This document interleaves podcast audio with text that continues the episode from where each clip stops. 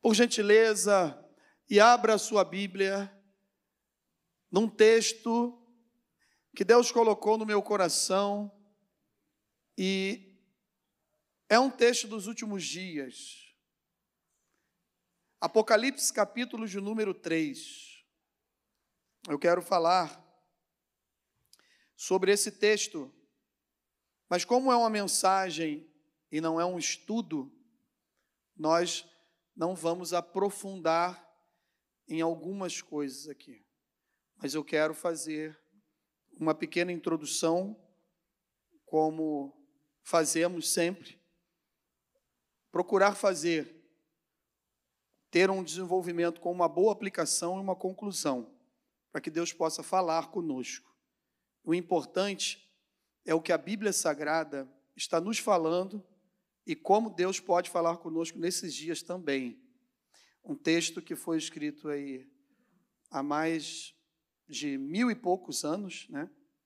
Nós já tínhamos aproximadamente aí 90 anos, talvez, segundo historiadores, depois de Cristo, então, isso não se completa dois mil anos que foi escrito, mas quase dois mil anos. Mas a Bíblia, ela é a palavra de Deus. E a palavra de Deus, ela ultrapassa era, épocas, tempos. E Jesus, ele é o mesmo ontem, hoje e será eternamente. Então, se Deus falou com essa, com essa igreja de Filadélfia, ele também fala conosco nesses dias através da sua palavra. Amém? Eu quero ler no capítulo 3, dois versos apenas, o versículo de número 10 e o versículo de número 11, Apocalipse, capítulo 3, verso 10 e 11. Aqui especificamente, a partir do verso 7, nós podemos até comentar daqui a pouco, mas não vamos fazer a leitura, fala de uma carta escrita à igreja em Filadélfia, uma das sete igrejas da Ásia, aonde João foi é, vamos dizer assim, direcionado por Deus para escrever a essas igrejas e aos pastores dessas igrejas. Mas o verso 10 do capítulo 3 de Apocalipse fala assim: Porque guardaste a palavra da minha perseverança, também eu te guardarei da hora da provação que há de vir sobre o mundo inteiro, para experimentar os que habitam sobre a terra. Venho sem demora, conserva o que tens, para que ninguém tome a tua coroa. Amém? Glória a Deus. Eu já fiz até o inverso. Orei antes de ler o texto, então vamos para a palavra de Deus. O que, que estava acontecendo aqui? João, o apóstolo do amor, o apóstolo mais chegado do Senhor Jesus, único que não passou por um Marte, estava é, preso, estava cativo, estava na ilha de Patmos por causa do evangelho, por causa da pregação da palavra. Não tinha nenhum crime contra ele, para ele que se encontrasse lá detido na ilha de Patmos. E o capítulo 1 de Apocalipse fala que ele teve uma experiência sobrenatural e maravilhosa com Jesus Cristo com o nosso Senhor e Salvador Jesus Cristo, aquele que ele já conhecia, tinha visto em carne, presenciou a sua crucificação, viu a sua morte, a sua ressurreição, participou com ele de alguns dias, 40 dias, fala o primeiro capítulo de Atos dos Apóstolos, viu muitas coisas que Jesus fez depois de ser ressurreto, e várias testemunhas comprovaram aquilo que ele também viu e presenciou. E agora, ele estava diante de um corpo glorificado, tendo uma visão em espírito e teve uma experiência maravilhosa ao ponto de ele mesmo escrever, testificando, deixando registrado para a gente que ele caiu como morto, mas aquele que falava com ele falou o seguinte: levanta, tomou ele pela mão direita e escreve tudo o que vai acontecer, porque essa palavra é verdadeira. Amém? Quando eu fui preparar essa, essa mensagem, eu fiquei pensando numa palavra que está na moda agora, chamada fake news. Correto? Estou falando bonito, hein, Lucas? Estou bem, né? São falsas notícias. E existem aplicativos, ou existe um aplicativo, me corrijam aí se eu estiver errado, que você pode pegar essa falsa notícia e testificar colocando se ela é verdadeira ou não, correto? Não existe isso? Então tem um meio para que a gente possa ver. E nos últimos dias, nos últimos anos, mas principalmente nos últimos dias, temos recebido vários fake news. É muita informação que muitas pessoas embarcam nessas informações e têm essas informações como corretas, ideológicas, e começam a acreditar em tudo aquilo que é passado nas redes sociais, nos nossos aparelhos, e nós vamos, desculpa a expressão, embarcando nessa. Seja o assunto ele qual for. São falsas notícias que estamos recebendo nesses últimos dias. E isso traz medo, apreensão, dúvidas, afirmações ao ponto de achar, não, isso aqui sim é correto. E aí o outro recebe uma outra mensagem e fala: não, correta é essa mensagem aqui. E aí, quando os dois vão comparar, vê que pode ser dois fake news, duas falsas notícias. E aí ninguém sai do lugar. E a gente não se entende. Gostei da risada do Jean, ela é diferenciada. E aí o que acontece? Quando descobrimos que aquilo que tanto estamos acreditando é uma mentira, vem uma decepção, traz uma tristeza, traz vários sentimentos, mexe com a nossa emoção. E se a gente não vigiar, nós vamos nos distanciando da melhor notícia, que é o que? Verdadeira. Escreve aí, João porque essa palavra é verdadeira, não é uma falsa notícia, não é fake news, vai se cumprir. E o que estava acontecendo para que João, então assim, escrevesse dessa maneira, obedecendo o Senhor Jesus? Os dias eram maus, os dias eram, estavam bem complicados, difíceis. Por quê? Porque Jesus, no capítulo 1 de Atos dos Apóstolos, como nós já comentamos aqui, através da sua aparição com o corpo glorificado, e não me perguntem como, eu não sei se foi só Jesus, aí é pegadinha e, e coisa de seminário, né, que a gente fica conjecturando. Mas não me perguntem agora, e qualquer dúvida depois perguntem para Vera, para o pastor Mário, para o Augusto, Mas a Bíblia diz que, além de presenciar vários milagres, o texto nos fala que eles também comeram com Jesus. Eu não sei se foi só naqueles dias ali porque ele é Deus, porque ele é Senhor, ou também se tem uma notícia boa. Qual é essa notícia boa? Que é verdadeira. Que nós, com o corpo glorificado, um dia vai ter comida. Então no céu pode ser que tenha comida. Eu não sei, eu estou conjecturando, mas o texto não nos garante, só, o texto só fala que eles comeram. Comeram juntos, estavam ali. Só que Jesus, o mais importante foram os milagres que ele operou e a forma como ele falou, dando ênfase que o reino seria restaurado, que seria transformado, que aquela vida que eles estavam vivendo não era para esperar só naquela vida, que o melhor ainda estaria por vir. E eles perguntaram, Senhor, que tempo, épocas, como vai acontecer, de que maneira vai acontecer isso? Ele falou: Isso não nos compete saber.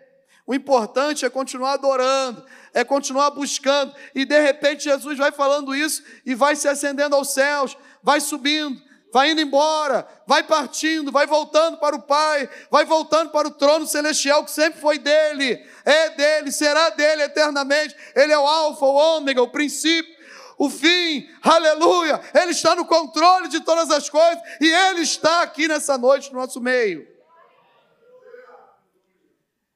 Dois anjos aparecem ali, né? Aparecem anjos e falam que para aqueles homens que estão ali. Varões Galileus, por que, vocês estão tristes? Por que vocês estão olhando para o céu? Claro que eles estavam olhando porque Jesus estava, era algo maravilhoso, sobrenatural, mas eles, por que, que eles estavam olhando daquele jeito? Tristes, preocupados, achando agora mesmo que acabou, porque a gente achou que tinha finalizado, acabado tudo na morte. Mas ele ressuscitou. Aí o cara fica mais 40 dias aproximadamente. Cara, colocou um docinho na boca de todos, fala a verdade.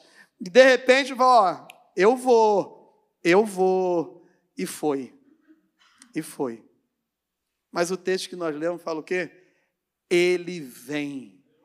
Ele vai voltar. Jesus vai voltar. Quer notícia melhor do que essa? Não é fake news, não é falsa. João, escreve porque é verdadeira essa palavra. Então, ele vem. E ele vem sem demora. Pastor, mas já passou mais de dois mil anos, está demorando. Eles estavam sendo perseguidos.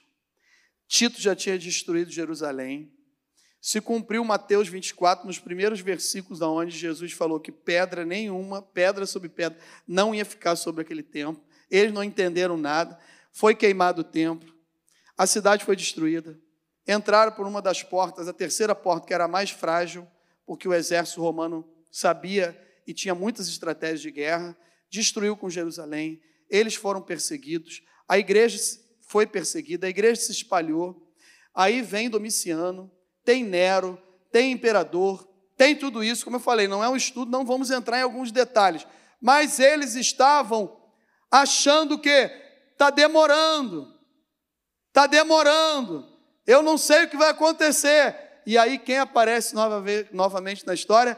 Jesus de Nazaré aparece. João tem uma visão espiritual, sobrenatural, maravilhosa e começa a escrever. E uma das igrejas que Jesus fala para ele escrever, porque falou, ó, eu tenho sete estrelas que estão nas minhas mãos e eu tenho sete o quê? Candeeiros. As sete estrelas eram os sete pastores, os sete candeeiros, as sete igrejas. E uma dessas igrejas era a igreja de Filadélfia. E aí, o que que Jesus está falando aqui, ó?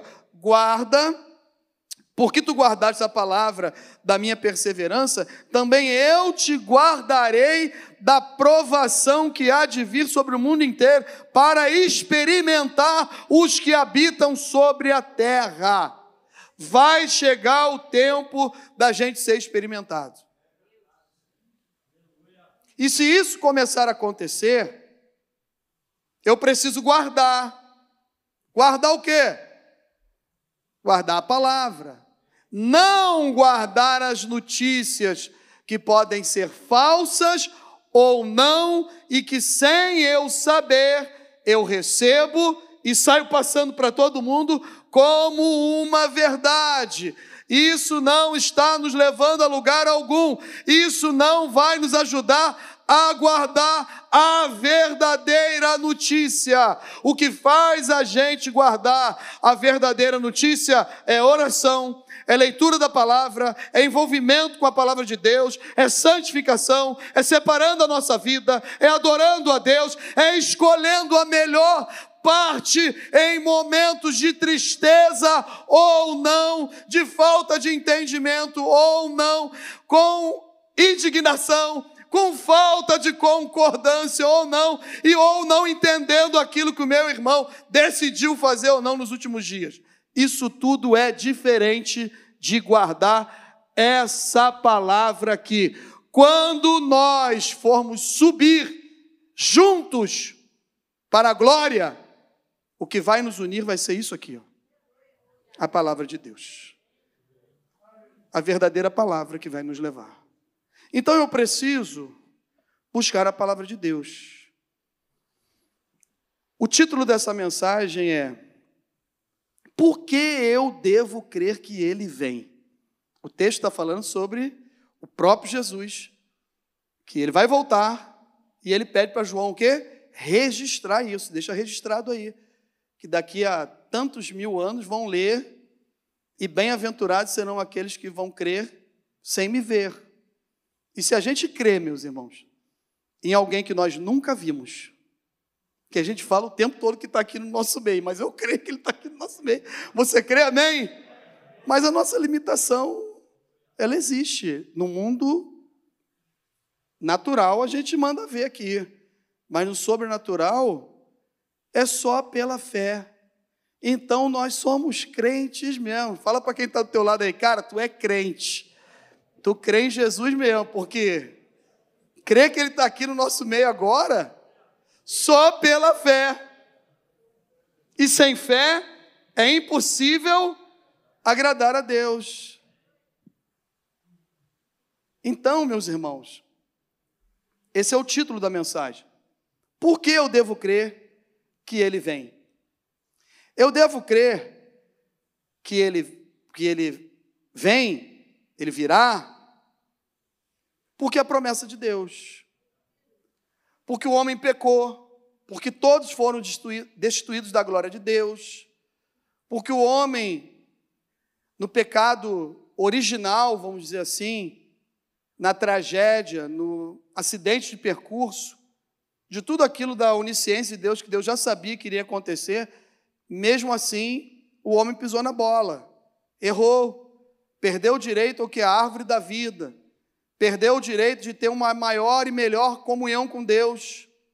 Então não existe plano B de Deus. O plano de Deus é sempre o primeiro lugar, é plano A.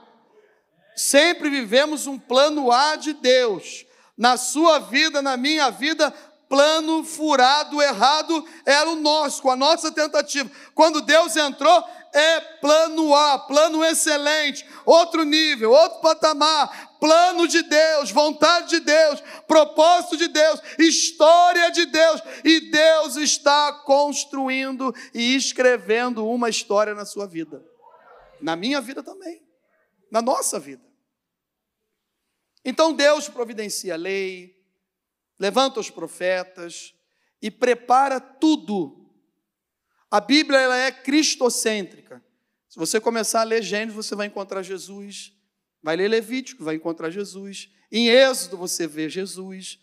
É um tipo de Jesus nas mensagens e nos livros, até nos históricos, nos poéticos, e você vai vendo que ela é toda cristocêntrica, e Deus vai preparando tudo, tem o controle da história dos impérios, que nós já estudamos aqui com o pastor Ari no livro de Daniel, o controle da história toda nas mãos de Deus, até chegar uma palavra, uma frase linda chamada na plenitude dos tempos, quando tudo estava pronto, quando é, a preparação toda espiritual, natural, material, tudo estava pronto. Deus amou o mundo de tal maneira que enviou o seu Filho unigênito, para que todo aquele que nele crê não pereça, mas tenha o que?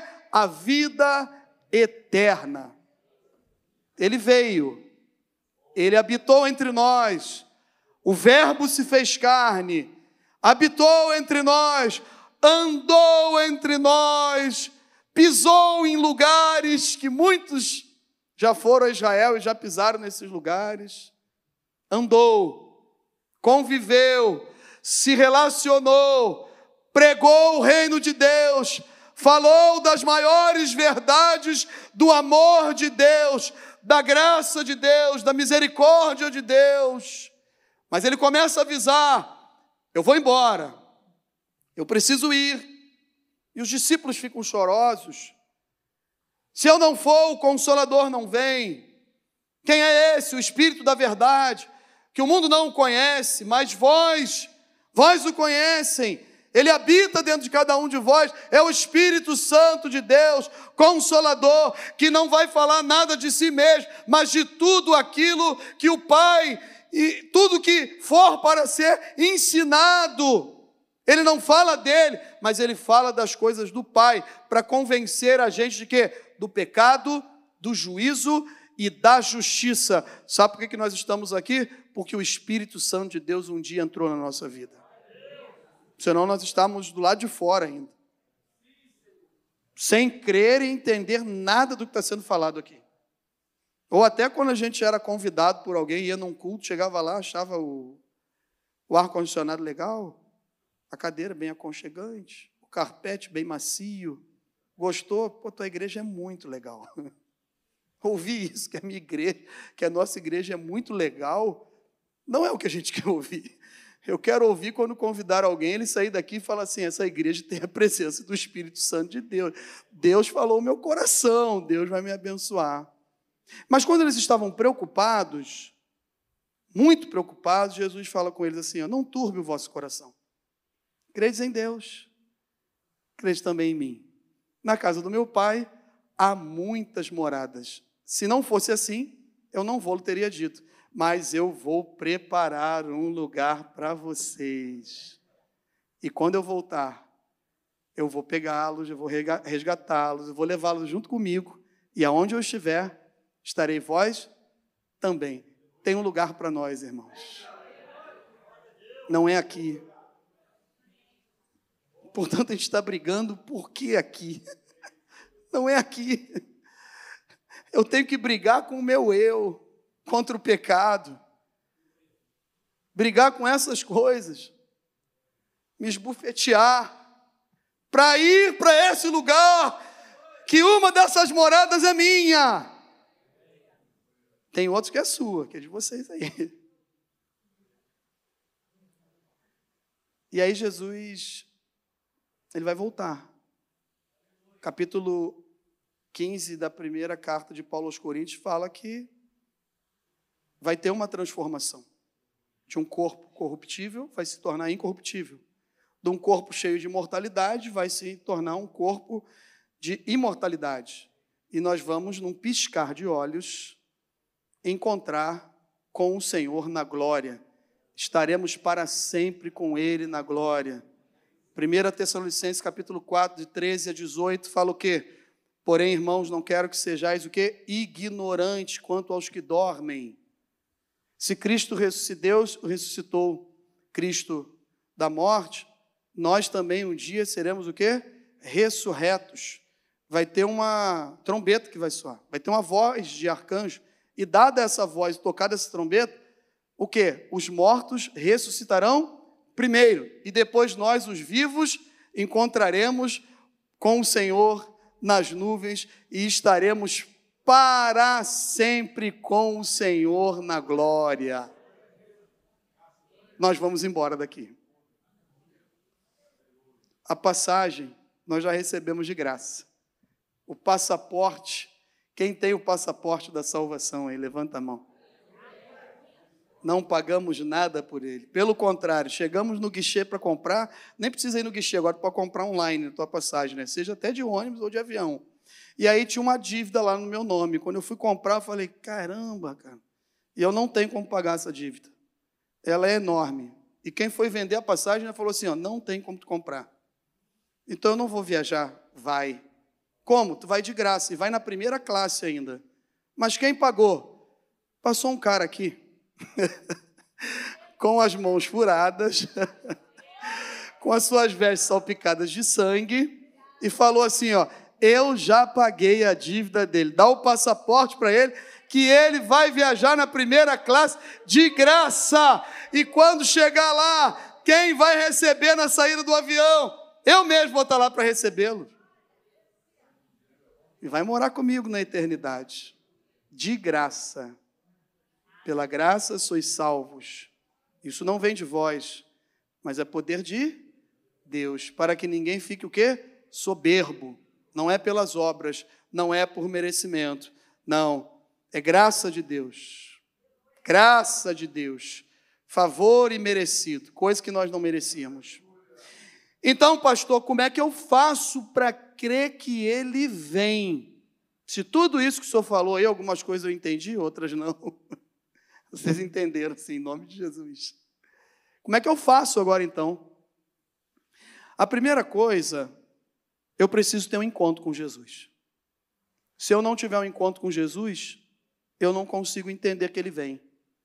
Não vão falar para mim, ele vem, ele vem, mas eu ouço minha avó falar, pastor, eu ouvi minha tia falar muito isso quando eu era pequeno.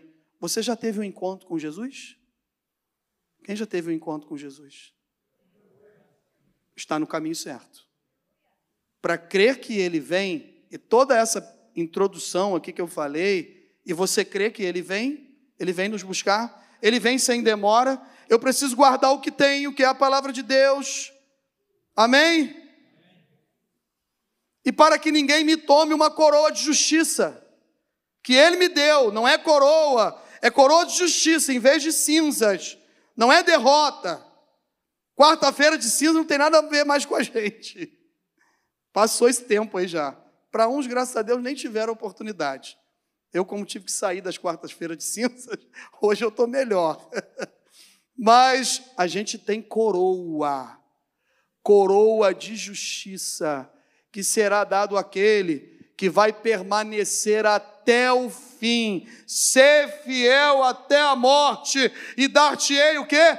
A coroa da vida. Não é uma coroa de disputa qualquer humana, não é uma coroa de uma corrida, de uma Olimpíadas. Não, é uma coroa da corrida da vida, da carreira, que vai combater um bom combate, que vai guardar uma fé, e no final tem um galardão, tem prêmio para mim e para você. Mas eu preciso ter um encontro com Jesus. Nicodemos teve um encontro com Jesus. A gente fala, pastor, mas ele teve vergonha. Quem tem um encontro com Jesus, ou ainda dá tempo para ter um encontro com Jesus, tem que começar a tirar um tempo a sós com Jesus. E Nicodemos fez isso. Tirou um tempo a sós com Jesus. E quando você fica sozinho com Jesus, no teu cantinho, ouvindo Jesus, não entendendo, ele falando o que você precisa ouvir, você querendo ouvir aquilo que te apraz, aquilo que você quer ouvir, e ele falando outras coisas, mas quem tira um tempo a sós com Jesus começa a ouvir. A Bíblia diz que a fé vem pelo ouvir e ouvir a palavra de Deus. Quem tem encontro com Jesus tem que se envolver com a palavra. Quem tem encontro com Jesus tem que ouvir a palavra. Quem tem encontro com Jesus tem que é, estudar a palavra. Quem tem encontro com Jesus tem que ser sensato, ouvir e praticar a palavra. Então ele teve um encontro com Jesus. Uma outra pessoa que teve um encontro com Jesus foi aquela menina judia, lá do capítulo 5 de Reis, segundo livro de Reis, que ela foi levada escrava para a Síria, e a Bíblia ainda diz o seguinte: que como ele era um homem, o Naamã, comandante do exército do rei da Síria, muito conceituado e muito uma pessoa de confiança do rei. E a Bíblia ainda fala o seguinte: o Senhor lhe deu vitória contra o povo de Deus. É só ler lá que está escrito isso. Quem deu vitória para a Síria foi o próprio Senhor e com as mãos sobre o Naamã ainda. Olha só, é coisa que a gente não entende, né? Mas é propósito de Deus. É vontade permissiva de Deus. Ah, mas um ganhou, o outro perdeu, e agora como é que vai ser? Eu vou sair do meu país, eu vou para outro vou deixar meu pai, vou deixar minha mãe, eu sou uma menina, eu sou criança, não importa, Deus está no controle. E quem tem o um encontro com o Senhor Jesus, o coração é diferente. Ela só comentou o seguinte: ó, tem um jeito para o meu patrão. O que, que ele deve fazer? Tem um Deus, um Deus de Israel. Se ele for até o profeta, ele vai ser curado dessa lepra. Quem tem encontro com Jesus não se preocupa com a circunstância. Quem tem encontro com Jesus não deixa o ódio por motivo de razão e totalmente certo naquilo que pensa e que está sofrendo uma consequência influenciar e não ser usado por Deus. Pelo contrário, ela foi usada por Deus numa circunstância totalmente contrária a uma condição humana de ter vida social, psicológica, espiritual para tentar ajudar alguém. E ela ajudou. Coração de serva dessa menina aqui. Essa menina me dá aula. Essa menina dá aula para gente. Mas teve uma outra pessoa que teve um encontro com Jesus também. E aí começa a apertar para a gente às vezes. Que foi o jovem rico. Ele não deixou de ter um encontro com Jesus. Ele não teve um encontro com Jesus? Fisicamente teve um encontro com Jesus. Sobrenatural e de fé, não, mas teve um encontro. Ele teve a oportunidade. Ele mandava ver pelo menos em quatro mandamentos da lei mas o seu coração estava totalmente voltado para o dinheiro, jovem rico, tinha muito dinheiro. E quando Jesus falou para ele uma pequena palavrinha, gente, tem umas pequenas palavrinhas que para a gente é tão difícil, né? para uns é tão fácil, mas para mim é tão difícil, pastor Mário. É uma pequena palavra. Vende tudo que tu tem, dá aos pobres e segue-me. Tocou na ferida do cara.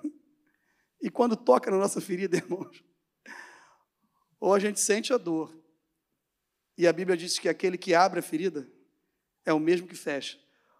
Ou eu deixo ele tocar, vai doer, vai abrir um pouco mais a ferida, mas eu creio que ele mesmo vai curar, eu me entrego, vou com ele, creio nele e eu tive um encontro com Jesus. Não, ele ficou parado. E quantos crentes estão parados por coisas que não vão levar a lugar algum? parados. Não perceberam ainda. Estão parados. Não vou entrar em contexto. Parados. Eu entendo que quando eu não estou parado, eu tenho a mesma intensidade para tudo. Entenderam? A mesma intensidade. Se eu sou crente, eu tenho que ter a mesma intensidade de envolvimento, seja ele fora e dentro da casa do Senhor. E às vezes eu estou igual o jovem rico. Tive um encontro, mas estou parado. Estou olhando só para os meus benefícios. Não consigo seguir com Jesus. Eu preciso seguir com Jesus. Vamos continuar seguindo Jesus, amém? Ele descobriu o que precisava fazer mas ele não conseguiu fazer o que ele precisava. Ele conseguiu descobrir o que precisava fazer, mas ele não conseguiu fazer o que ele precisava fazer. Foi o jovem rico. Que nessa noite, eu e você, que cremos na volta do Senhor Jesus, possamos descobrir através da palavra de Deus o que nós precisamos fazer, mas que a gente consiga fazer aquilo que é preciso nesse momento. Nesse, nesse momento da caminhada da minha vida, eu não estou tirando nada do que eu e você podemos fazer com o nosso intelectual, com aquilo que acreditamos, com as informações que temos. Não, eu só estou falando o seguinte: vamos crer mais em Deus, vamos colocar mais o nosso joelho no chão. Sábado agora tem consagração, a primeira consagração, primeiro o sábado que antecede a ceia. O número de domingo ele é totalmente diferente do número de sábado de manhã. Porque sábado de manhã é joelho no chão. Sábado de manhã é clamor. Sábado de manhã, todos os sábados, estou falando desse porque é o próximo que veio agora, o que antecede a ceia. E todos os sábados nós não temos o mesmo número. Por isso que eu falei. Será que a minha intensidade e a sua intensidade em envolvimentos fora da igreja e dentro da igreja, da programação das coisas da igreja, tem sido a mesma? É uma pergunta que fica para a gente. Jesus quer operar o milagre no interior, porque primeiro ele toca no problema interno para depois resolver a parte externa. O Salmo 37, 5 diz o quê? Entrega o teu caminho ao Senhor, confia nele e o mais ele fará. O nosso problema está aqui dentro. Nosso problema não está na parte externa. A parte externa Deus resolve a hora que Ele quiser, da forma como Ele quiser, e se Ele quiser. Mas o maior problema está aqui dentro. Tem um espacinho dentro desse coração. E só tem um que pode cobrir esse espacinho. É Jesus de Nazaré. Interessante que ele é criador dos céus, da terra, de todo o universo, mas ele dá certinho no espaço que eu tenho aqui no meu coração e no seu, se for menor ou maior, ele cabe certinho ali. Por quê? Porque ele sabe como resolver o problema interno. O meu problema e o seu problema é interno. As batalhas, as maiores batalhas que nós temos para não pecar está aqui, ó, na nossa mente. A gente fica pensando besteira e a gente tem que fugir. Uma expressão antiga que eu aprendi com alguns irmãos que não é da minha época, viajando na maionese, não é da minha época. Da época da Ana Célia, do Antônio Carlos. Mas a gente não viaja às vezes? E aí, de repente, você tem que falar assim: Senhor, traz minha mente de volta.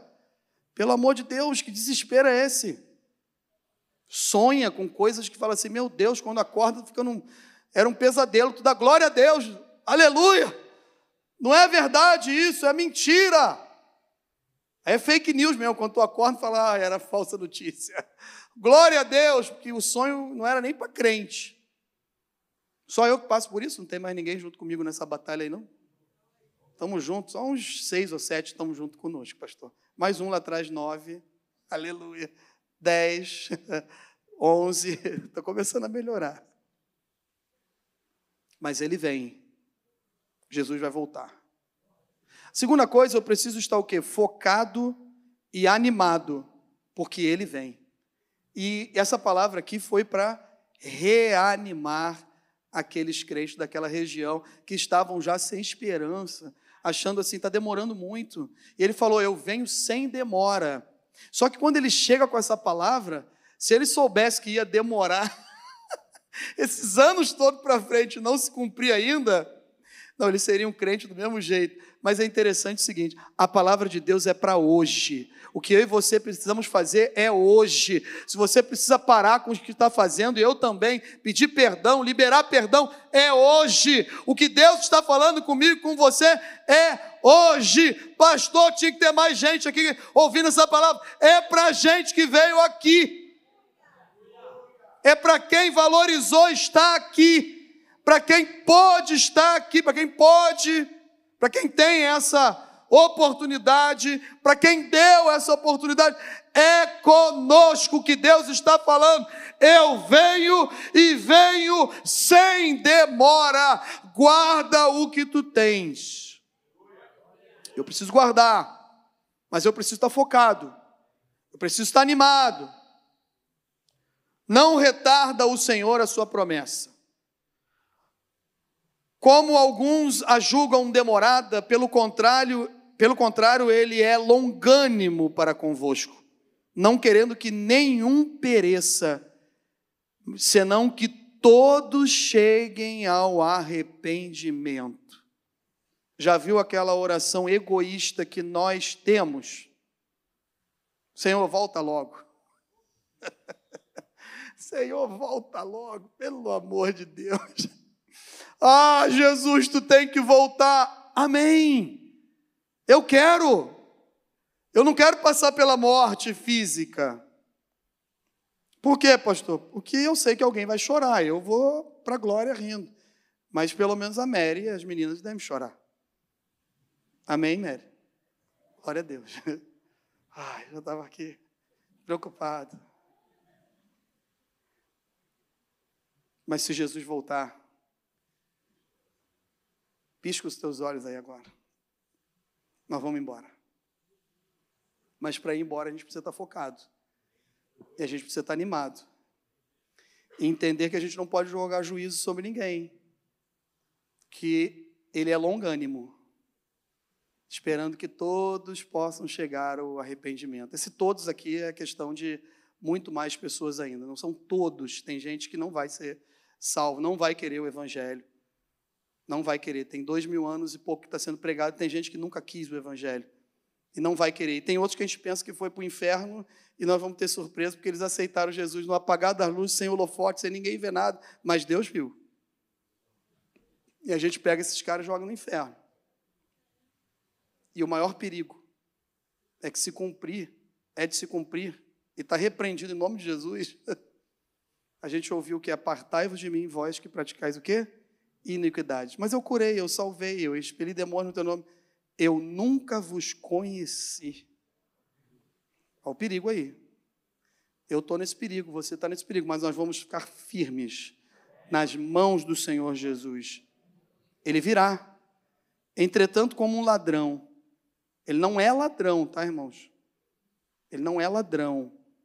Como um ladrão. Está dando um exemplo. Um exemplo de quê? De maneira de chegar, que é de surpresa, que ninguém. Ninguém fica aqui assim, ó. Hoje, meia-noite, eu vou ser assaltado, o ladrão vai lá em casa, orem por mim. Ninguém fala isso. Você fala isso? Você fala isso aí, meu irmão. Vamos sentar para conversar contigo, quero que tu me revele mais coisas. Porque ladrão chega quando tu é assaltado, tu nunca planeja que vai ser assaltado. A gente vive num país onde cada vez a violência aumenta mais. Se o Senhor não guardar, em vão vigia o sentinela. Ainda bem que nós temos um Deus que guarda a nossa cidade, a nossa casa, a nossa família. E só acontece conosco aquilo que Ele permite. Não vai acontecer. Se Deus não permitir, não vai acontecer. E já deve, a gente já deve ter escapado de várias aí. É que a gente nem percebeu.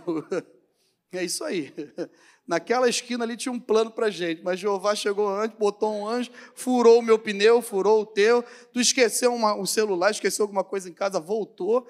Falou, por que, que eu esqueci disso? De repente foi porque você seria assaltado. Não sei. Eu não sei. Eu sei que Deus está no controle da nossa vida, Ele vai voltar para nos buscar e nós vamos morar na eternidade com Ele. Mas eu preciso estar animado e focado naquilo que Ele me chamou. Esquece coisas que não vai nos levar a lugar algum. Eu quero ser bem equilibrado. Nós temos que lutar pelos nossos direitos, crer que Deus sempre é o que dá a última palavra, mas eu preciso estar focado no Evangelho. Com a mesma intensidade disso, eu preciso pregar o Evangelho. Eu preciso ganhar almas. Eu preciso ir para o evangelismo. Eu preciso estar na reunião de oração eu preciso orar em casa, preciso buscar, preciso ler a palavra de Deus. Isso tudo está dentro de estar focado e animado. Escarnecedores com seus escárnios e andando segundo suas próprias paixões, vão tentar influenciar ao contrário, dizendo com cálculos e pensamentos humanos que não podem, e eles não podem atrapalhar o plano de Deus. Mas existe isso, é uma corrente aí dizendo que no ano tal, uma terça parte da população vai desaparecer. E talvez sejam os alienígenas que levem. E quando descobrir que são os crentes, deve falar assim: agora vai melhorar, porque eles saíram daqui, agora o negócio vai ficar bom. Mas não é nada disso. São cálculos humanos, ciência humana. Nós cremos na ciência, sim, mas se tratando da volta de Jesus, a gente crê na palavra verdadeira, que ele falou, escreve aí, porque essa palavra é verdadeira. Eu creio na palavra de Deus. Eu creio no que Deus falou que vai acontecer. E eu não quero ser empecilho para deixar aquilo que Deus tem para fazer. Porque não adianta eu impedir, vai acontecer. Se a volta de Jesus, e nós estamos vivendo, falando da volta de Jesus, e vivendo o princípio das dores, vai acontecer o que tem que acontecer no tempo de Deus. Eu tenho que orar, eu tenho que fazer a minha parte. Mas lutar contra Deus, aí eu já tenho que perceber que eu tenho que olhar e estar focado e animado no Evangelho. A maior dificuldade e a preocupação que eu tenho é de nós pregarmos isso, crermos nisso, estudarmos sobre a volta de Cristo, desde o dia que a gente chegou nos primeiros passos na escola bíblica dominical e se começar a acontecer, qual é o nosso comportamento? Qual é o nosso discernimento? E qual é o nosso entendimento? Esse, essa é a minha maior preocupação. Eu preciso estar ligado, eu preciso estar animado, eu preciso estar focado, porque se começar a se cumprir, eu não posso lutar contra. Eu tenho que viver biblicamente os últimos dias, princípio das dores e crendo que nós, igreja do Senhor Jesus Cristo, não vamos passar pela grande tribulação. O capítulo 24 de Mateus, ele começa a falar da volta, ele está falando para Jesus, para judeus. Jesus não está falando para a igreja, está falando para judeus. Quem fala depois são as cartas paulinas e o evangelho, os evangelhos, o Apocalipse, quer dizer, que fala da volta. Então, quando se trata de igreja, eu preciso estar animado, focado, por quê? Porque eu sei a que pensamentos tenho a vosso respeito, diz o Senhor, pensamentos de paz e não de mal, para vos dar o fim que desejais. Deus tem pensamentos para a gente. Deus tem uma história diferente para a gente. Deus sempre teve uma história diferente para o povo dele, ele sempre esteve no controle, até quando eles ficaram cativos. Essa carta de Jeremias é o seguinte: ó, prepara tudo aí, fica o tempo que tiver que passar aí, façam amizade, criem seus filhos, abram seus negócios, só que tem uma coisa. Eu que sei os pensamentos que tenho a vosso respeito. Homem nenhum sabe o que Deus tem para fazer na minha vida e na sua vida. Estrutura nenhuma institucional sabe. Quem sabe o que é melhor para mim e para você é Jesus de Nazaré. Ele morreu na cruz por nós. Planos para te dar um futuro de esperança. Planos para a eternidade, para ver a glória celestial.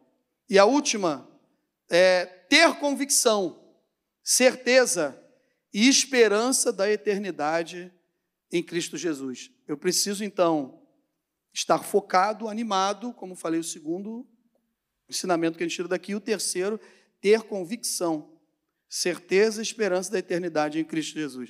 Esse mundo, ele pode até nos dar momentos de alegria e de conquistas, mas não são elas são, não são eternas. Elas são apenas o quê? Momentâneas. Se a nossa esperança em Cristo se limita apenas a esta vida, somos os mais infelizes ou miseráveis entre todos os homens. A minha alegria, a minha esperança, a minha fé, a minha vontade, os planos que Ele tem para mim, a minha condição, o que vai acontecer comigo daqui para frente ou não. Aleluia! A minha esperança está em Cristo Jesus. Nunca me faltou nada. Tudo que aconteceu comigo até hoje foi permissão de Deus e vai continuar sendo assim. E eu já vivi vários momentos. E Deus sustentou a minha casa, sustentou a minha família e a gente nunca murmurou para a glória de Deus, sabendo que a qualquer momento ele poderia operar um milagre como operou. Na pandemia eu abri uma empresa. Parei de trabalhar como funcionário e comecei a trabalhar por conta própria. Trabalhei três meses e a empresa começou bombando. E eu trabalhando, fazendo entrega, vendendo, todo contente. Até um carro comprei para fazer entrega. Quatro meses fechou tudo, parou tudo. Fiquei quatro meses sem vender nada. Vocês acreditam nisso? Quatro meses sem vender nada. Só que teve quatro clientes que nos três primeiros meses me compraram bastante. E eles pagaram, sabe como? Parcelado em quatro vezes nos quatro meses que eu não vendi nada. Então o dinheiro chegou na conta, eu ia lá fazer a compra, comprava, não vendia nada, mas eu recebi. E Deus sustenta. Vocês acham que Deus vai nos abandonar, irmãos? Deus nunca abandonou o povo dele por causa de governo, de império, de nada. Não vai ser agora que isso vai acontecer. Eu creio no poder do nome do Senhor Jesus. Eu entendo, compreendo E acho que devemos fazer nossa parte. Mas eu creio num Deus que não importa o que acontecer, Ele está no controle das nossas vidas. Ele está aqui nessa noite. Precisamos enfrentar os problemas e dificuldades dessa vida no dia a dia, sabendo que a nossa esperança está no porvir. Mas, segundo a dureza do coração impenitente, acumulas contra ti mesmo ira para o dia da ira e da revelação do justo juiz de Deus, que retribuirá a cada um segundo o seu procedimento. A vida eterna aos que, perseverando em fazer o bem, procuram a glória, honra e incorruptibilidade. Então, não vamos juntar ira, não vamos juntar ódio, porque a ira do juiz pode vir contra aquele que está com ira e com ódio. É o que o texto está falando. Mas eu preciso fazer o quê? Perseverar em fazer o bem, para a glória, honra e incorruptibilidade. Romanos 2, 7. Eu quero concluir essa mensagem convido você a ficar em pé. Amém? Você pode aplaudir o Senhor?